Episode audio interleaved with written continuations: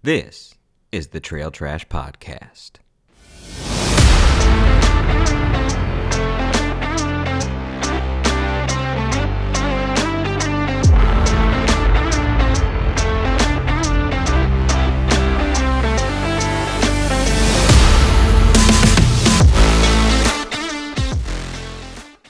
Good evening, everybody. Welcome to another edition of the Trail Trash Podcast. John, Jason, and bringing back one of the OGs of the podcast, Will Ills, is joining us tonight.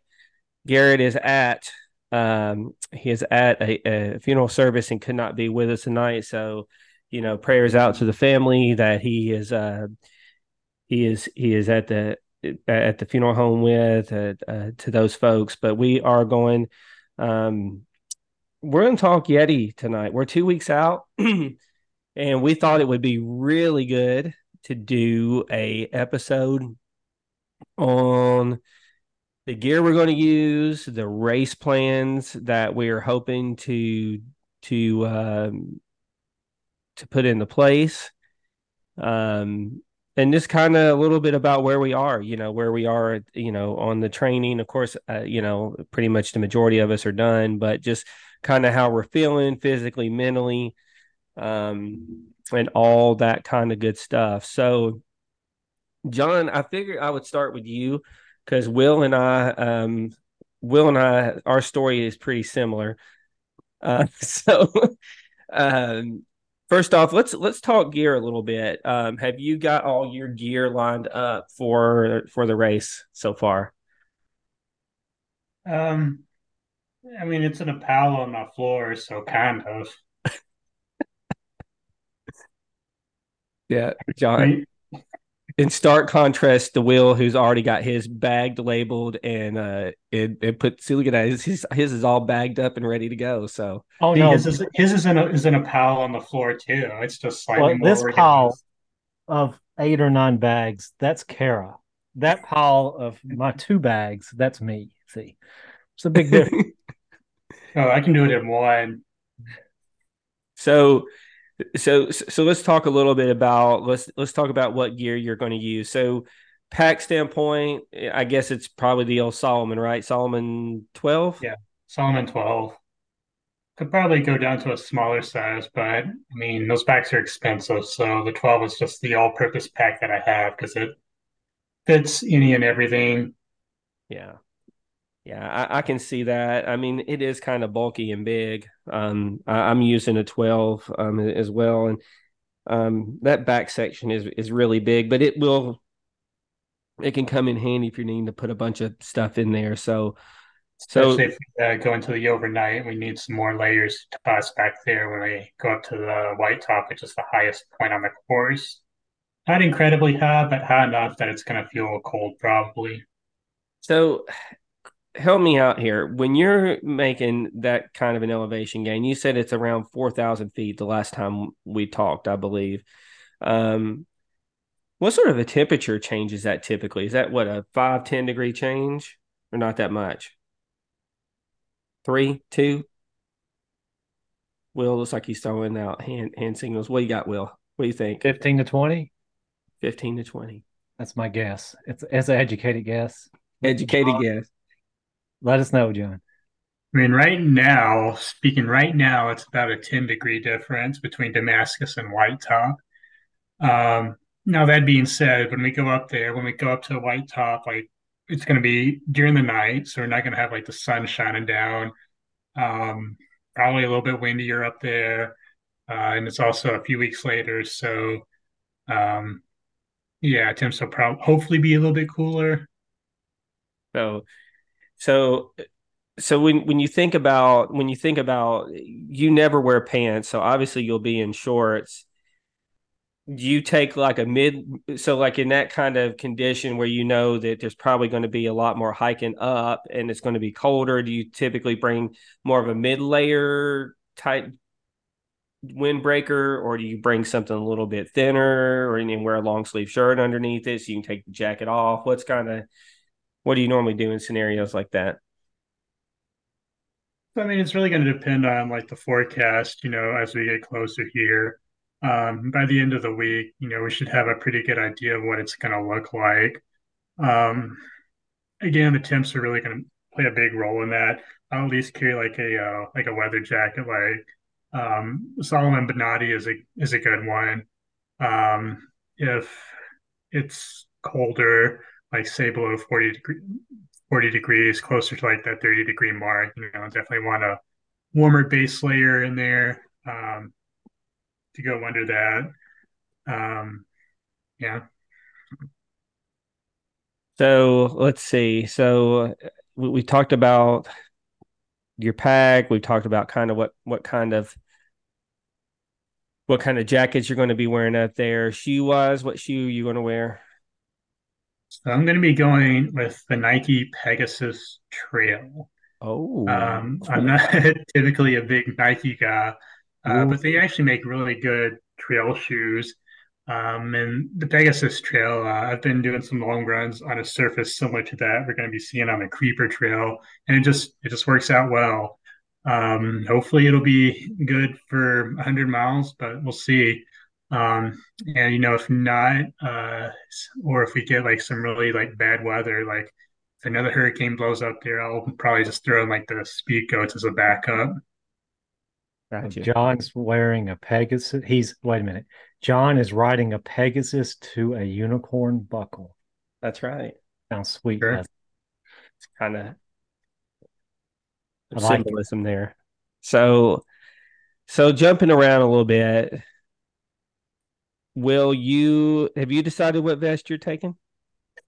Well, I'm too fat for every vest in the house except one, an REI Swiftland vest because that has the most adjustments. So that's my choice by default. It's a nice I can't help vest. It's a nice What? vest. Yeah, it's high and tight, does the job. High and It's not too bad. It does fit well. It really does. I would rather wear the Salomon Advanced Skin 12 though. But Yeah. this is where I'm at, right? Is Two that uh is that just like based off on like the uh, configuration of it, like the pockets and where everything sits, or the, Sol- the Salomon versus the REI vest. yeah, yeah, yeah. Um, the Salomon vest, the side pockets are much more um in line with long distance ultra running than the than the REI vest. The the pockets aren't they're just not big enough to really store a lot. You know, al- along the ribs and in the front. Um, it it works, but it's just not as good as Salomon. And Of course, Salomon has their crap figured out, right? So Yeah. not many pe- not many vest companies can compete with them when it comes to storage. Not really. No, I think you I think you're right. So shoes, what shoes did you decide you have you decided which one you're going to start? I know you've been talking about going back and forth between a couple of different ones. What did you just decide? The uh, North Face flip flops. north face Oh, the boomer slippers. Yes. No. Uh, the Hoka Tecton is what I'm going to start in. Oh, Is And that then- a uh, is that a carbon plated shoe? Yes. Yes. And then um, if they start to wear on my feet too much, I have a pair of Speed Goat fives I'll change into. Yeah, I have noticed that the the Tectons they're comfortable and there's nothing really wrong with them, but because the plate is in there and it's not much of a plate, it's not it's not real firm. I think it's like a wishbone configuration, so there's a lot of give. But because it's in there, I noticed it's rough on the top of my toes. It it, it really does a lot of damage to the top of my toes, so it might be a bad choice, but I'm going to try it and see what happens. So I put on my Lone Peaks today and wore them around a little bit. Um, I have actually worn Lone Peaks in half of the Yeti races I've ran, and the other half I've ran in Olympuses. Um, the Lone Peaks have a similar vibe to me that the Torrents did that I did my latter part of my training in the Olympuses obviously have uh, more of a feel to the shoes I did the first part of the training in. Most likely, I will start in the Olympuses. um, because it's more cushion. And I think, you know, it just fits my foot better. Um, however, with that being said, it could be a game time decision, but I'm bringing both of those with, um, I actually bringing three pairs of shoes. I've got my A, either my A is going to be the Lone Peaks or the Olympuses. I've got a backup pair of Olympuses that's going into a drop bag in case, in case, uh, something was to happen, I need to flip into some different shoes. Altras. I call them Aaron Rodgers wreckers. That's right. Yep. You know, I've never had Achilles issues with those. yeah, you better knock on some wood or something. It's too close to race time to be tempting the Yeah. face.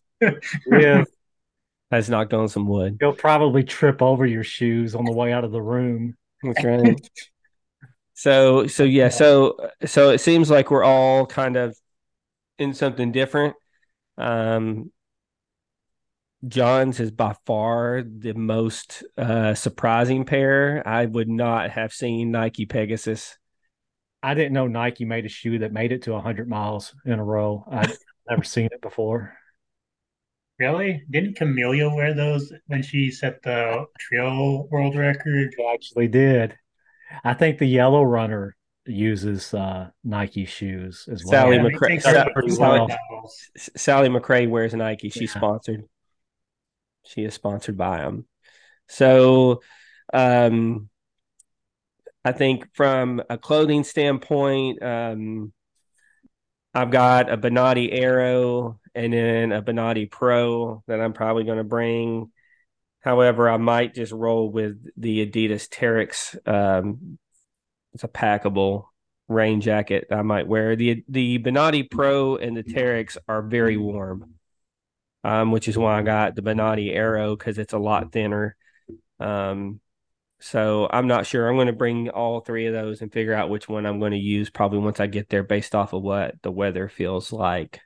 I wore that Bonatti Pro during that crazy year where it rained nonstop and it did a it did a good job but it, the rain still was able to soak through it so Yeah, they only they only work for so long, you know, unless it's a true rain jacket.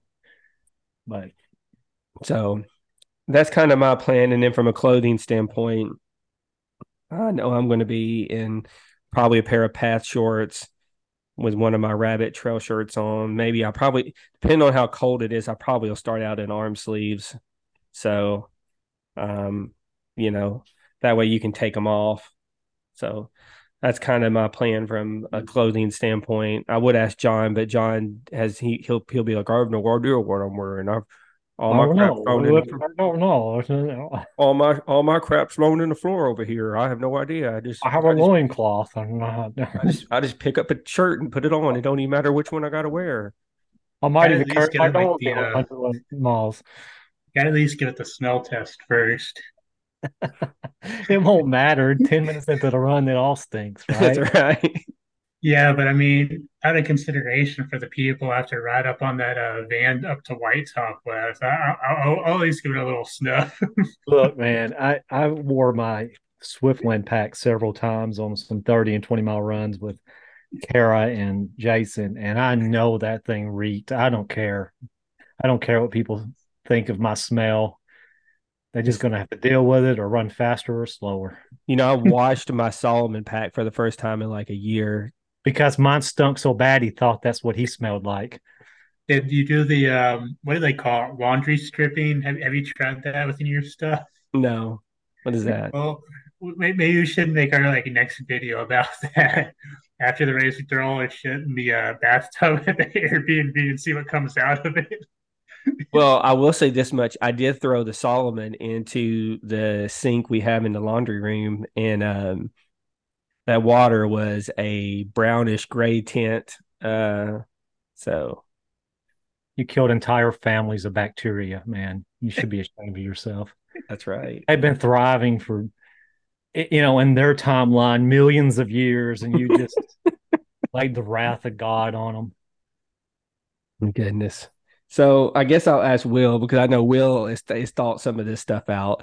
Have you have you put any thought into what you want to start the race out in clothing wise? Is there stuff that you like to wear, particularly in a race, that's like your go to clothing? My kit. Yeah, your kit. Okay, so first off, I don't buy shit just because it's the best thing on the market. I buy shit because it works or it has worked. So Missing my it. my underwear, my boxers are uh Saxx um bolts, right? Isn't that what what I like? Bolts. The you, bolts. You know, a- Jason. I, I have a pair of Saxx bolts too. okay, that's that's what we both like. Twinsies. So it's the material is just soft enough to where it doesn't cause any problems, right? Luxurious. very luxurious. so Saxx Volts, and then I have a. Uh, I think I'm going to wear as far as socks go. There's a running warehouse uh, house brand that's, that is actually made by Saucony. That's a little bit thicker, a little bit more cushion. I'll probably start in those. I didn't know about that. Yeah, they were like seven dollars a pair for a while. Maybe they still are. Don't Hmm. know I need to check those uh, out. runningwarehouse.com. Uh, my shorts are the funniest thing. I've been wearing the same shorts since like 2016. One reason was I got too fat for the path uh, projects, so I reverted back to what I started in because they were just the perfect short. They are a pair of Academy $14 shorts that I ripped the liner out of. I actually, got- uh, you know what? Let me stop you here real quick. I have heard great things about Academy They're- stuff. but they've changed them recently. You can't get them anymore. The ones they make now are there. There's no comparison. I, Mm. I'm wearing holes in these things. They're just awesome. You don't feel them on. They fit good. They even, man, they're a medium, right? They accommodated my fat ass all the way up to extra large size. And now they're shrinking back with me. They're incredible shorts, and they don't make them anymore. So basically, what you're saying is they're they're they're adjustable with size. Uh, go figure, man. I don't know. There's something about them. They, I wish they'd bring them back. I swear to God, I would go buy 50 pair of them if they brought them back. Um, but you have to rip all the liners out. They are a liner short. The liner can kiss my ass. Saxx all the way. Academy Sports. If you're listening to the Trail Trash Pack podcast right now, Will needs more of those shorts, I, I need more. I prefer black and blue, black and blue. b- blue and black. And then as far as a shirt goes, I think I'm going to start with a sleeveless. Oh, not those singlet. No, I gotta have sleeveless. I need some. I need some material on these shoulders. You know, I, that that pack it, it'll rub me raw if I don't. gotta but I have the guns a- out. Gotta have the guns out. So if you're Um, running Yeti, I hope you have your tickets to the gun show. If not, come see Will. I'll be at my Airbnb. Five dollar admission. Uh, the what is the, there's a brand at REI, um, Ver, Verami, Verami, is ex, is ultra expensive. Vi- Vuori, maybe. I found it's the only one I have because I'm only going to pay sixty dollars for a freaking sleeve shirt once in my life, but it's fantastic. It's gray, my favorite color. Well, my second favorite color. I'll start with that. Um, jacket. I think I have a Salomon blue, really light jacket that packs up to like three inch by three inch square. Mm-hmm. I'll probably start with that. And um, some kind of, I think it's a Salomon arrow hat or something. That's it's got all those vents in the top. Yeah, those are great. So And that's my kit. It's a mismatch of really high end stuff and really low end stuff. And of course, my shoes, you know, Torrents, which is really high end. So go figure. Not So- Torrents. I'm sorry. Tectons. Tectons. I was gonna say those, those Tectons are nice. I will. I will say this. I was thinking about this today, and this is weird stuff to be to worry about. But I had a moment where I was thinking, do I should I pack my headlamp with me at the very beginning of the race? Because what if I don't see anybody? You are you asking? No, I don't- well, I mean, I don't care. You can comment. I was just like, I was literally thought I'm going to put it in my bag. Personally, what I'm going to do, that. I would put my backup lamp in my bag because I know what lamp you got. I know what your backup is. and, and for a couple of reasons. We're together, right? Mm-hmm. So even if we're both using our backup lamps, we got enough light. That's true. So, you know, we don't need that big bulky light. This is my opinion. I'm going to carry my backup light. All from the beginning. Yeah. And then worry about the other one at mile 48. I got you. I got you. Yeah, I don't know what made me think of that. I guess because I was looking at at the gear. I was cleaning everything. I cleaned the van out and consolidated a whole bunch of stuff into that top tray because I'm going to bring it so that um, we have band aids and all that stuff easily accessible from that that top tray. So, um, so I have an emergency uh, like band aid, ibuprofen, anti diarrhea kit in my bag. So you don't necessarily have to pack that in yours. But uh, just to tell you what's going to be in mine is that kit in the an emergency rain poncho, one of those really light, cheap ones, dollar mm-hmm. deals. Mm-hmm. And um, my Salomon jacket and my backup light headlamp.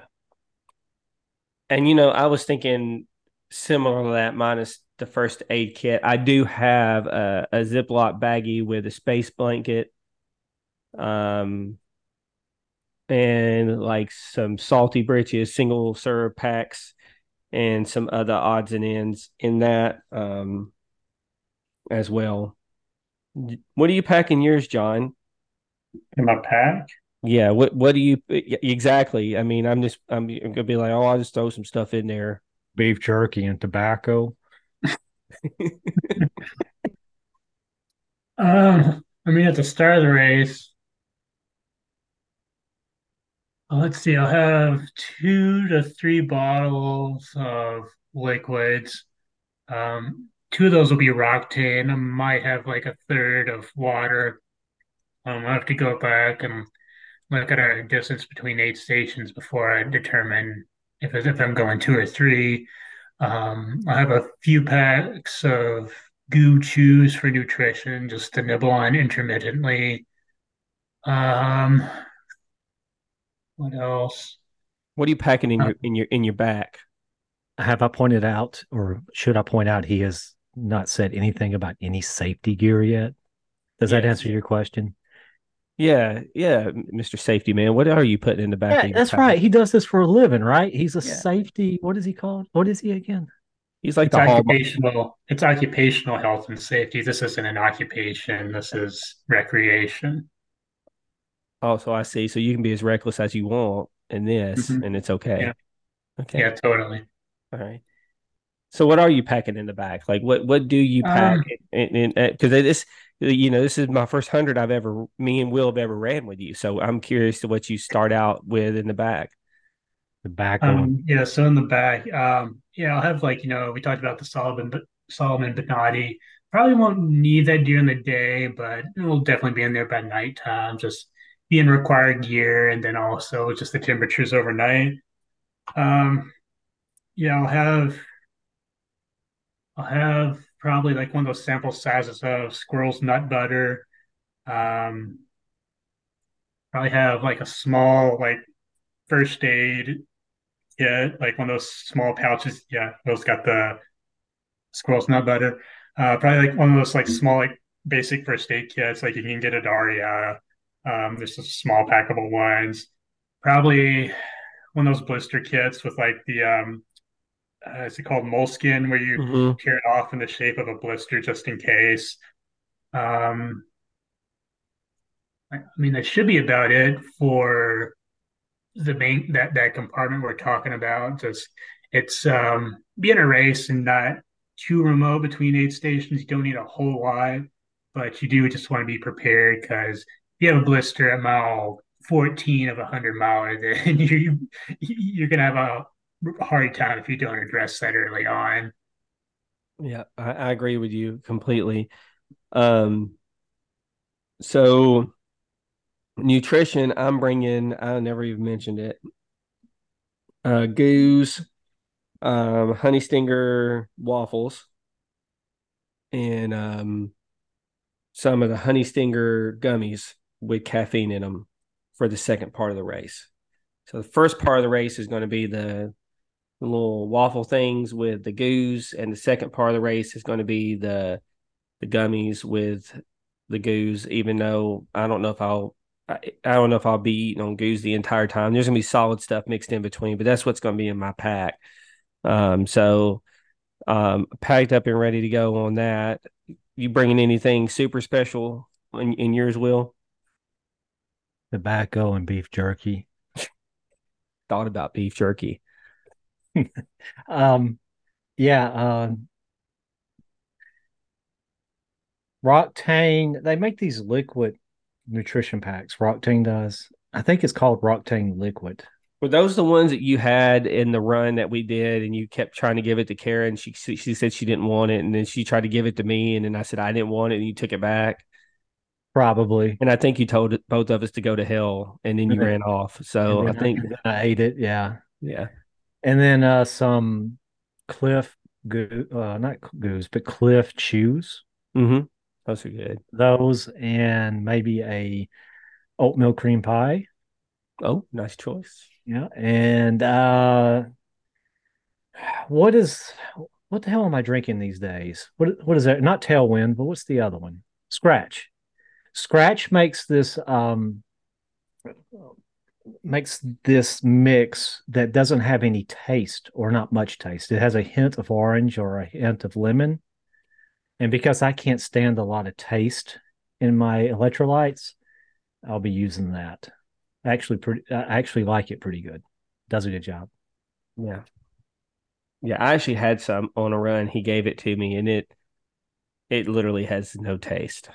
Perfect. I mean, it's very weird, um, but it, it it it worked. Um, I think that was on one of our earlier runs when it was like fifteen thousand degrees outside. So I remember handing it to you, and you were like, "What the hell is this?" and and then you didn't want to drink it, and I said, "Drink it," and you said no, and I said, "Do it," and then you drank it, and that's how it went.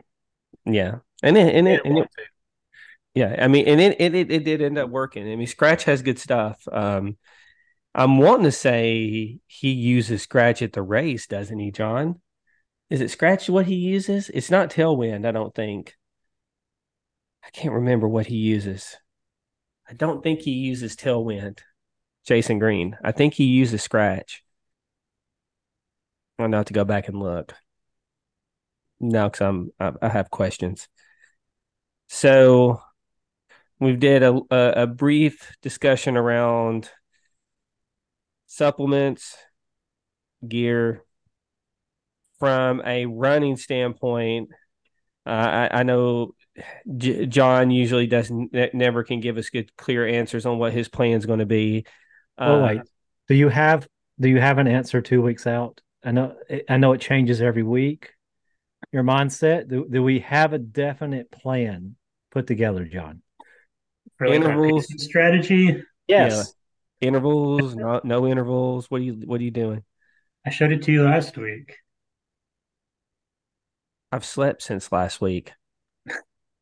No, I mean, you might have no, had something up, but I don't remember it actually coming out of your mouth. What you're going to do? I, do you? No, I, am don't. Being serious. No, me, me too. He, I think he flashed. I think he went. He flashed it, and he says one more do, and then he didn't really go into any detail. Right. He's trying to do some sort of sleight of hand Houdini. He mentioned sub twenty four, maybe. Yeah, that's it.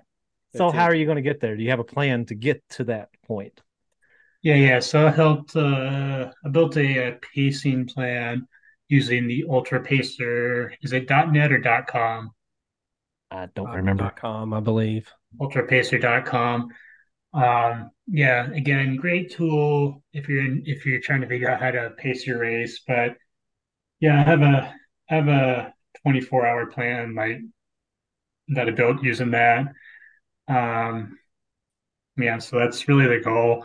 Um, I'm looking at it more at, at a from the perspective of like splits between aid stations. So from this aid station to this aid station, I need to arrive there in X time, and that translates to like Y pace between it uh, to stay on that 24 hour pace. Um, and that's also taking into account a few minutes for each aid station. Um, as well as just generally slowing down throughout the race because most people don't finish a hundred mile race at the same pace they started at. Right. If so, at all. So so you do you plan on making big wholesale adjustments in the race, like changing shoes, changing shirts, doing any anything like that? I mean, I mean, and I'm not talking about let's let's take weather out of the mix. Let's say it doesn't rain at all and it's just no no no weather. It's just clear skies the entire time, no rain. Do you factor in any any sort of clothes changes or anything like that in into your plan? Do you even do that? So at the now three 24 hour plus runs that I've completed, including two 100 milers, I've never changed shoes. I just haven't ever had a need to. Uh, those shoes I've used before have been fine. I've had no issues with them, no blisters or anything like that. Um, so unless there's just a real need to, I would prefer not to. Um, I mean, if I have to, it's just part of it, but I would like to not have to. It's it's just a lot to fool with, you know, 50 miles into a race, having to sit down, get those shoes off of your body get new shoes back on and like wipe down your feet and all that stuff. Um, clothes is maybe again, I might have to throw on like a long sleeve top. Um, but if I'm comfortable, then whatever. Will, yes. How many 24 hour races have you finished? Two races and one adventure run. Did you? Uh, and this is this is a, a legitimate question. Did you use Nikes on any of those other runs? Are you experienced no. with Nike? Nope. Here's my question: If something's going wrong with the Nikes, do you have your Hokas in reserve just in case? Because you said well Hokas you never had any issues, but you're kind of experimenting with the Nikes. Is that a good plan to have, or are you just not going to worry about it? Yeah, I said that earlier that I would at least throw in like the speedgoats to have um, as a backup, either if you know the Nikes don't end up working out, or if we encounter some weather where it would warrant a um, a more a more trail ready shoe, shall we, shall we say? Yeah, and and I can say I can tell you, even though that trail is um, gravelly and on a that part in between the top of White Top and right past Taylor's Valley. Um, when it's wet, it is like slick as I mean, it is unbelievably slick. That year that I remember doing it, I remember there were sections where I felt like I was tiptoeing through it just because it was so um the rocks were just like I mean I've never walked on rocks that slick in my life. Yeah, so and like um, that's the, one of the things about this trail. It's like in dry conditions, like you can get away with wearing like a comfortable road shoe out there. But if there's like inclement weather, like especially like a lot of rain, like they saw like last year or like two or three years ago when you did it, um, you're gonna want something that can handle some pretty, pretty uh, gnarly trail. Yeah. So is it gravel towards the top? You, you said slick. Is it? It's it's it's it's it's gravel just right after you leave the top just for just a little bit not very much and then it just turns into dirt um and then it's, you, it's um, like have you been to tunnel hill well, no. you've been you've been on the creeper trail though, so you've seen a good portion of this trail, just not all the way up to White Top. I've actually seen it all the way up to White Top. I just don't remember. He well, he was in the dark every time he's been up there. Um, so he he actually never got a good visual on it. But it's it's dirt uh, for a good portion of that White Top to Damascus section. Um, and then it turns into gravel. But the sections that I'm talking about are slick are those sections where there's like exposed rocks and stuff like that. Um, there are some sections that's like that. There's not a ton, but there are some like that. And I remember it was it was very slick, and I was I remember seeing people. Uh, Colleen fell, matter of fact, um, that year. I remember she took a pretty hard fall, um, mm. uh, uh, going up. So I mean, you know, just it just really depends. Um, the, the weather seems to it, it, if if the weather is bad, it tends to knock out a quarter to half of the field. Last year, it took off it took out almost half of the field. I think they had a fifty four percent finish rate last year because the weather was just um, just horrible going up. Um, people were getting hypothermic and falling out and and stuff like that. So um, it'll be interesting to see kind of what that what that looks like. Um, I do plan on changing, um, uh, hopefully around the 50 mile point, at least a shirt. Not, I don't know if I need to do anything crazy, but I, I do plan on going with like a long sleeve. Um, I got an outdoor vitals merino wool um, shirt with a hood, little hoodie thing on it. I'm going to change into it to go up to white top because I know how cold it's going to be. And I am going to bring like a a hat, like a something I can put and cover my ears as well. Because I remember my my I remember how cold it got going up to the top that last time I went. So, um, well, John gave us his strategy. Will has developed a, a solid plan. Uh, him and I are going to be running together. Um, basically, um, we got sub twenty four plan um, where we're going to be uh, running a mile, walking a mile, and keeping ourselves in um, what what what what was it, around a 13, 40 ish pace. So real quick, just to revisit like the temperature question, this is the weather on top of White Top. Um, this is the Mountain Weather web- website. Um, great resource if you're looking to be actually like on top of a mountain but the overnight low for White Top tonight says it feels like 37. Oh, damn. What's the overnight low at Damascus? I don't know. Here, I'll look it up. I got it. I got it saved. It's one of the places I always keep saved in my phone because I'm. That's uh, crazy. 37 tonight. The low. It's also raining up there too. So if we were doing ready tonight, we'd be uh, in for some uh, trying conditions, some character so building. Will will definitely need rain equipment on standby at Damascus. Fifty two will. So is that is that the feels like or just the uh that's just the that's just the um that's just the uh that's just the low. Okay. So, so what is that? 13 degrees, the low versus the feels like. So real feel the real feel says 56. 14. So 50, I, am guessing 15 to 20 degrees. Yeah, because it says 48 degrees, but feels like 37 for the overnight low. Yeah. Wow. So so yeah, I mean, you know that that last year that I did it, I was in long pants. I'm fairly certain I was in a puffy coat because it was so freaking cold. Of course, that year it was it was it was I think the high for the entire day though was like in the mid 60s. But um, this also brings up a, a, an interesting point too. So we, we know it's going to feel cold up there. Um, however fast or slow we're running, it's going to feel cold. And there's going to be a strong temptation because it's going to feel really uncomfortable getting up there to quit up there. But if you can just hang on and get to a lower elevation, it's going to warm up, mm-hmm. right? Yeah. So just keep that in mind. So uh, so so also, real quick so, so so real quick, John, we have a plan around that.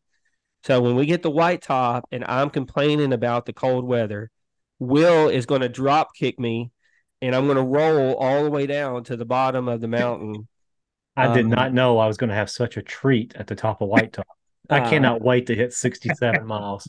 It, I have something to look forward to. He, fine. He, he's, um, he's going to drop kick me down there but but also uh, you want to keep moving because if you keep moving, you're going to generate more more body warmth, right? So keep moving and hang on until you can get into a lower elevation because um, again, it's just going to feel so uncomfortable out there. It's it's going to be a real temptation to quit up there.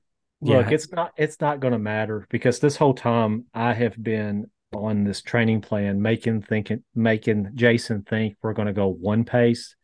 we're not even going to be on White Top overnight. We're going to be like coming off White Top by five o'clock that afternoon. It's not even going to matter to us. That's my real pace. I was waiting to unveil it to him. I really think during this, Jason should just give you his watch, so he doesn't ever know like the mileage or the pace or anything. He I just- like hand hold my hand out at the beginning of the race and, and confiscate all of his electronics. yeah, you don't he just need to know to what- focus on. you don't need to know mileage. anything but what I tell you, boy. Well, it's going to be it's going to be it's going to be challenging no doubt once you start heading up heading up that mountain um especially with the cold weather The good news is it's downhill, right? Uh, it- once we get up there, because it's going to get cold. It always gets cold at one or two in the morning. That's when it gets coldest at night, right? right So if we start going downhill and we feel like we're getting a little bit chilled, we could always run more. We can change it to two and ones, maybe, if we can do it at that point. So we have options. It's going to be all right. yeah yeah I I think it'll be fine and then and then I've got contingencies you know I'll do what I did um that last year where I will bring like some, you know, like some extra warm clothes just in case I want, you know, I want to change into those. Something I can easily throw on and take off. I've got some some North Face pants and some Patagonia pants that literally I can just shed off super quick if I wanted to do something like that. So um so yeah, I mean I, think it's it's it's going to be cold, no doubt. And I, I think it's important to make sure that we bring layers just in case like will was saying you know you're going to have that jacket with you at all times just in case it opens the starts raining um you just you just never know so so it, it's it's and then that, the weather up there is typically always cool except i will say this except that first year that i did it will we were in short sleeves the entire time if you remember it was really warm that year Um, I I don't remember very much about it. but it was it was warm that year. So So- the Mountain Weather website projects up to the day before um, the Yeti, so the day before the race, and it has an overnight low in the low 50s for White Top. So that's cool, not cold, should be fairly comfortable. Um, again, it will feel cold, but I mean, it's really looking like it won't, it, somewhat mild, I guess. So so you know not to jump around but you know back to what Will and I are doing you know we we do have a solid plan. We have literally been training underneath this plan now for months. I can say that now. Uh, months we've been training under this plan. What the fake plan or With the, the real fake- plan? The, Okay. the, the, the fake one. Um, and, uh, you know, and that includes running in some crappy heat, running in some good weather, um, and, you know, dealing with adversity along the way because we did have some, some training runs where we had some issues with, uh, with me, um, needing to, uh, hydrate a little bit extra because I wasn't feeling too hot. Um, Will, Will had, uh, some, some, uh, a foot issue, um, once. Um, and then you know Kara was with us, and she you know she had uh she had some issues as well. And you know what what I felt was interesting was, and Will can can can speak on this as well, was we were able to adapt it to to these issues and fall back into our goal pace every single time. So Yeah. I mean, it the, the pace we're trying, and John said something interesting just a few minutes ago that most people don't end at the same pace they start. The reason we're doing stuff such a soft pace from the beginning is to do such a pace that our heart rate never goes over 100, never goes over 110. And we have something to look forward to every mile or two. Like, I- pointed this out when we were running our last training run together. Mhm. It's 100 miles is 100 miles. It gets boring. Part of the the psychological problem with running it is the fact that you're thinking about I've got to do the same thing for the next after you do 20 25 miles for the next 75 miles, the same thing. So if if we're running a 10 minute pace and then we're walking a 17 minute pace, every 10 and every 17 minutes, we're doing something different.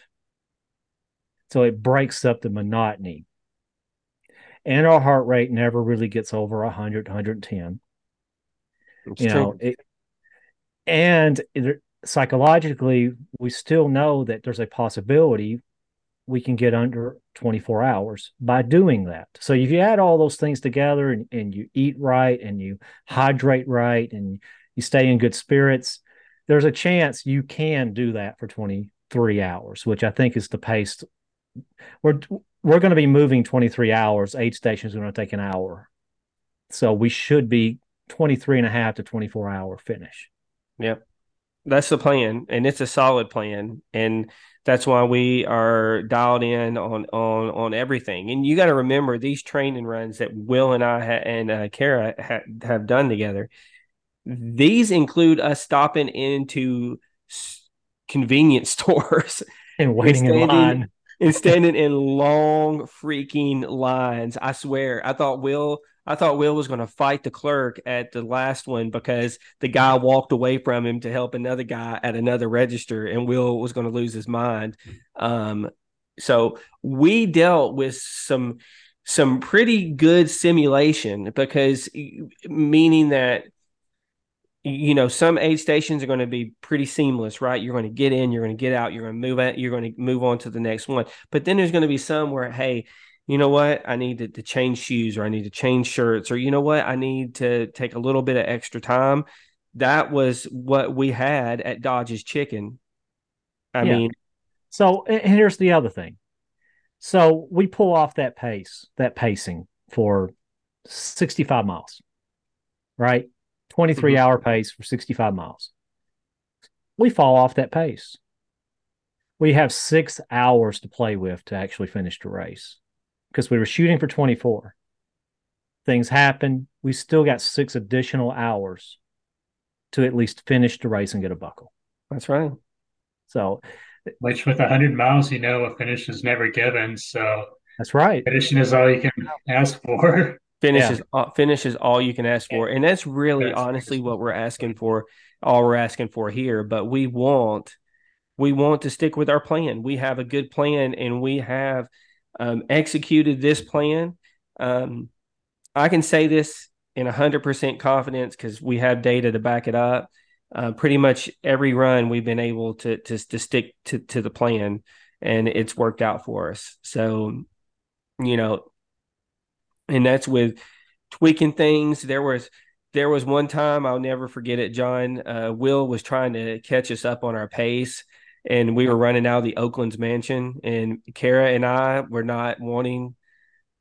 We were not wanting to catch up on the pace. We were wanting to like walk, and uh, Will Will was not very nice to us. He said hateful things to us. Um, so we ended up running after all.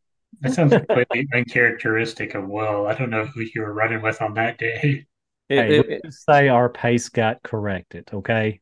But let me tell you, John, it was it was on brand. Okay, it You, was. you uh you set them a pace they couldn't refuse. that's right. I remember her looking over at me, and I looked at her. She was just like, "Let's go," and I was like, "All right."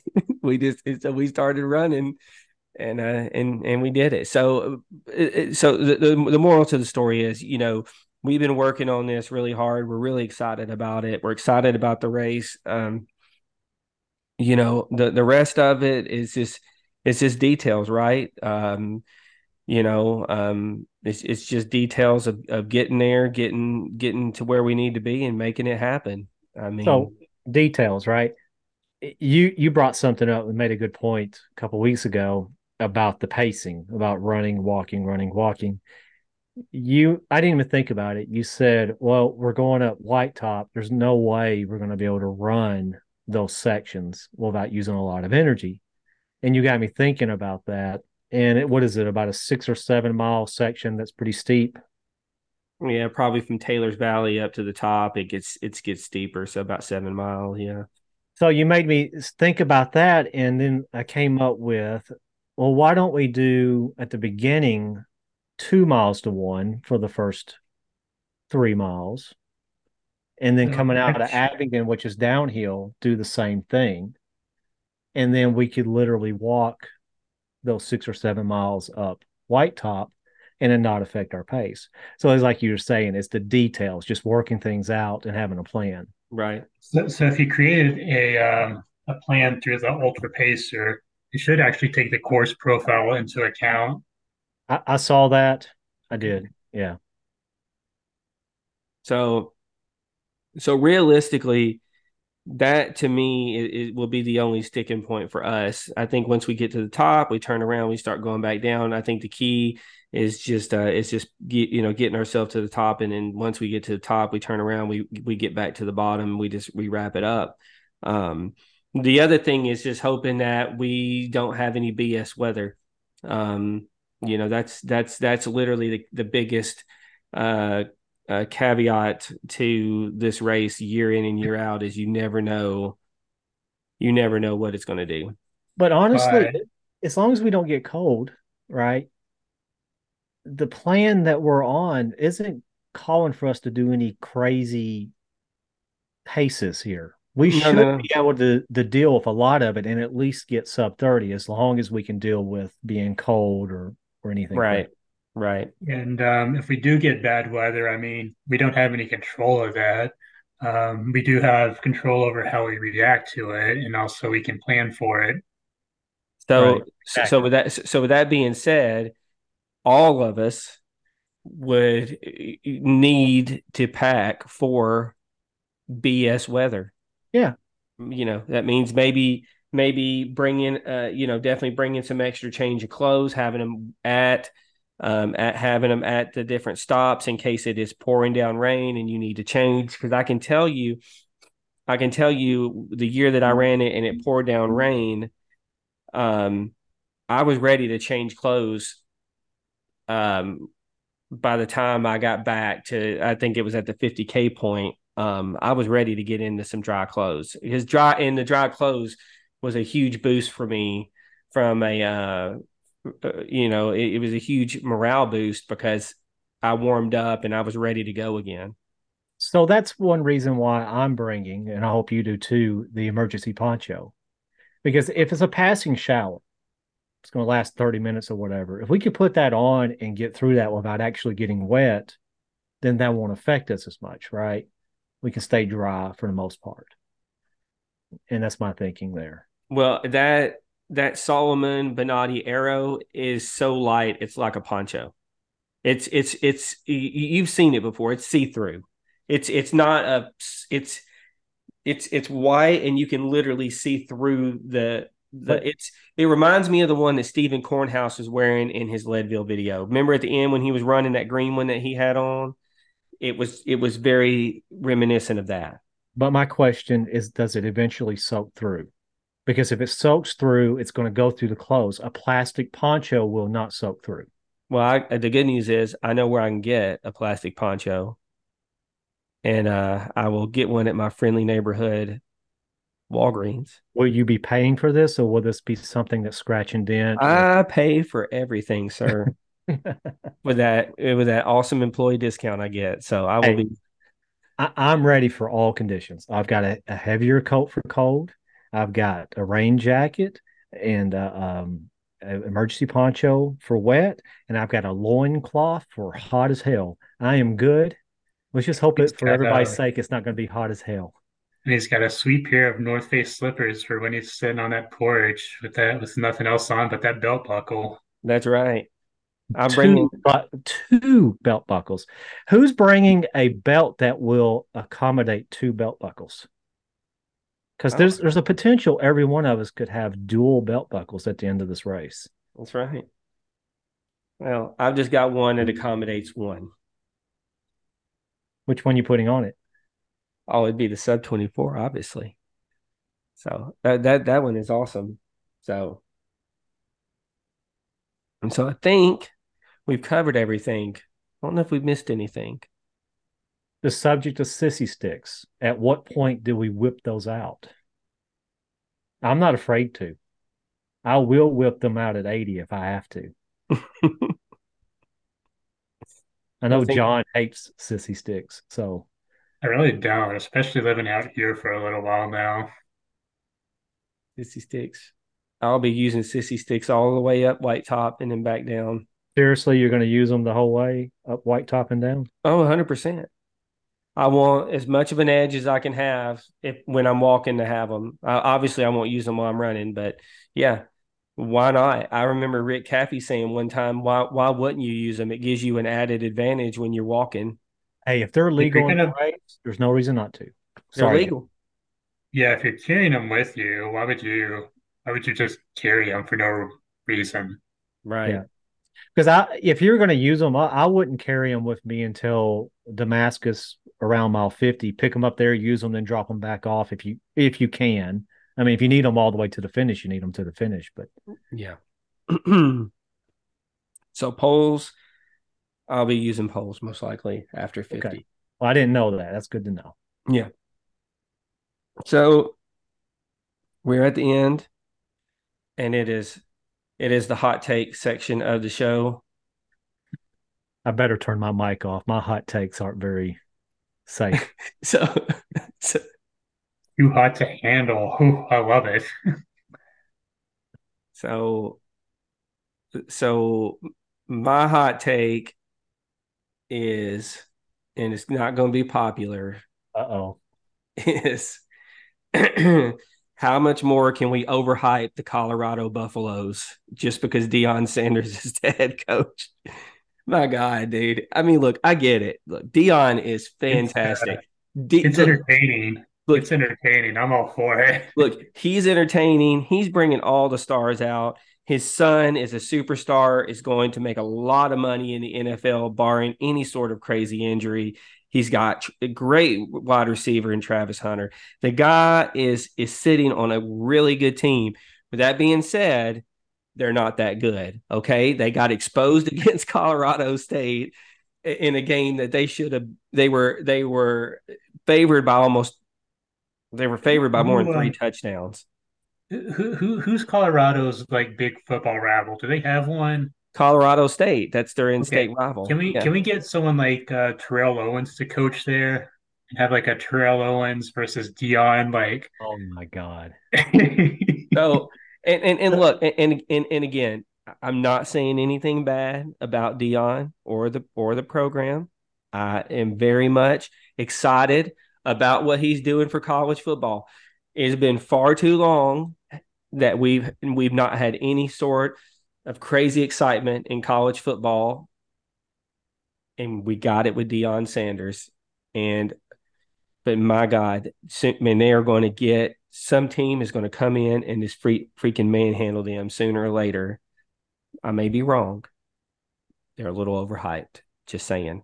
And Ryan? Tannehill, hold on, and Ryan Tannehill sucks. All right. my response to that and um it's going to st- sound strange coming from me but 18 to 20 year olds that have talent right that that have an ego which they do college coaches part of their job is to humble them and teach them how to be a even killed human being. Last night um I saw a lot of ego and near fights and mouthing and a lot of things going on that you typically don't see on a well coached team.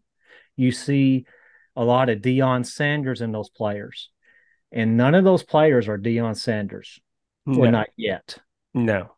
I think that ego, the bravada, is going to come back and bite them. And I hope it doesn't bite them so bad that they end up in trouble off the field. Yeah. And I and, and I thought the same thing. I thought the same thing. And again, I am a huge Deion Sanders fan. Huge. I've got his rookie card, his football rookie card from when I collected cards. Loved Deion Sanders. Still love Deion Sanders. But my goodness, man, he then they they need the, the guy needs to lay off a little bit. He is not coaching Ohio State. He's not coaching Alabama. He's not coaching Georgia. He's coaching Colorado. And the last time they won a national championship was when I was a freshman in high school. And I'm at least 89 years old. So this has been a long time ago. uh, 1990, I believe, and Eric Bieniemy was a running back. I, I you know, I, I, think people can fact check me on this. Just saying, it's been a long time since that program has done anything that that's been extremely relevant to the point where they're on the national stage. And and I hope he continues doing well, and I hope they continue doing well. But man, this the hype is just is just a lot. It's, just so it's a lot. I just hope that there's discipline in that program where it could meet. You know, there's some kids that could get into a lot of trouble, but you'll see, right? We'll right, see. right. John, you got any hot takes around car shows? It's I don't know, man. More importantly, the people that attend car shows. You were you were making statements earlier uh, in the weekend. You want to elaborate? Might have been. Oh, oh, elaborate on what? What else is there to say? oh, my mic is off. I'm all ears. You can say whatever. Oh, all right. Well, I'll put John on the spot. I won't make him say anything else, get him in trouble with the city of uh city of Pigeon Forge, since he's got to drive through there multiple times to get to his trail. So I don't know. I mean, it was an event with cars. It it's not very well thought out. It's it, it, it's terrible in Pigeon Forge. Like uh, it's just a headache to traffic and everything around it. it just uh, it's just so congested. It was it was it's so it's, it's bad. So I have a story for you, John. Okay. I used to live in Knoxville, and I was the um, assistant manager at the Walgreens in Sevierville at the Forks of the River. Mm-hmm. The one right as you're getting into town on the right, right there at that bridge. Okay. and when we we needed merchandise, I usually would have to go pick it up from the Pigeon Forge Walgreens, which was down, you know where that is. It's all the way down past where around where Dollywood is that car show was going on and I had to go pick up photo supplies. Um, I was gone for an hour and a half sitting in traffic. And just so you know, nothing has changed. People still had the little golf carts back then and drove them up and down. Um, I remember it was so bad that I literally turned my car off at one point and didn't move for 15 minutes um, in one spot. I just sat there for 15 minutes. And I think that was back before uh, before uh, phones. So we had carrier pigeons, and uh, I had to carry, send a carrier pigeon back to uh, let them know why I was running so far behind. But it those car shows have been like that for ever. And, and I have some Go ahead. I have some advice for you in regards to Pigeon Forge. You ready? I would always either drive through Townsend to get to the park, even though it's a little bit further, or go around Dolly Parton Parkway to get out of Pigeon Forge. That's that's fair. I forgot Those, about that. I would go either way, and the hell with Pigeon Forge. Yeah, I forgot all about Dolly Parton Parkway. So that is some solid. That's some solid advice from Will. Yeah, I mean, Pigeon, Pigeon Forge is it, it kind of sucks already. Like, I mean, I guess there's cool stuff to do there, but it's like cool stuff you could do like anywhere and not like in the mountains. Yeah, yeah. It's it's it's been like that for forever, though. You know, like the town is built on that. I mean, Gatlinburg's sort of the same way, right? It, it's all about the stores, right? Well, but Gatlinburg has some novelty stuff. Like they have that um marijuana shop on the corner, has the big marijuana plants growing. Yeah, they, I mean, the they, they, do, they do have that, but I mean, I don't know. It's closer to the park. It's a little bit better, but all right. Well, I guess that is it for this week's episode. Um, until next week, we will see you then. Everybody have a splendid night.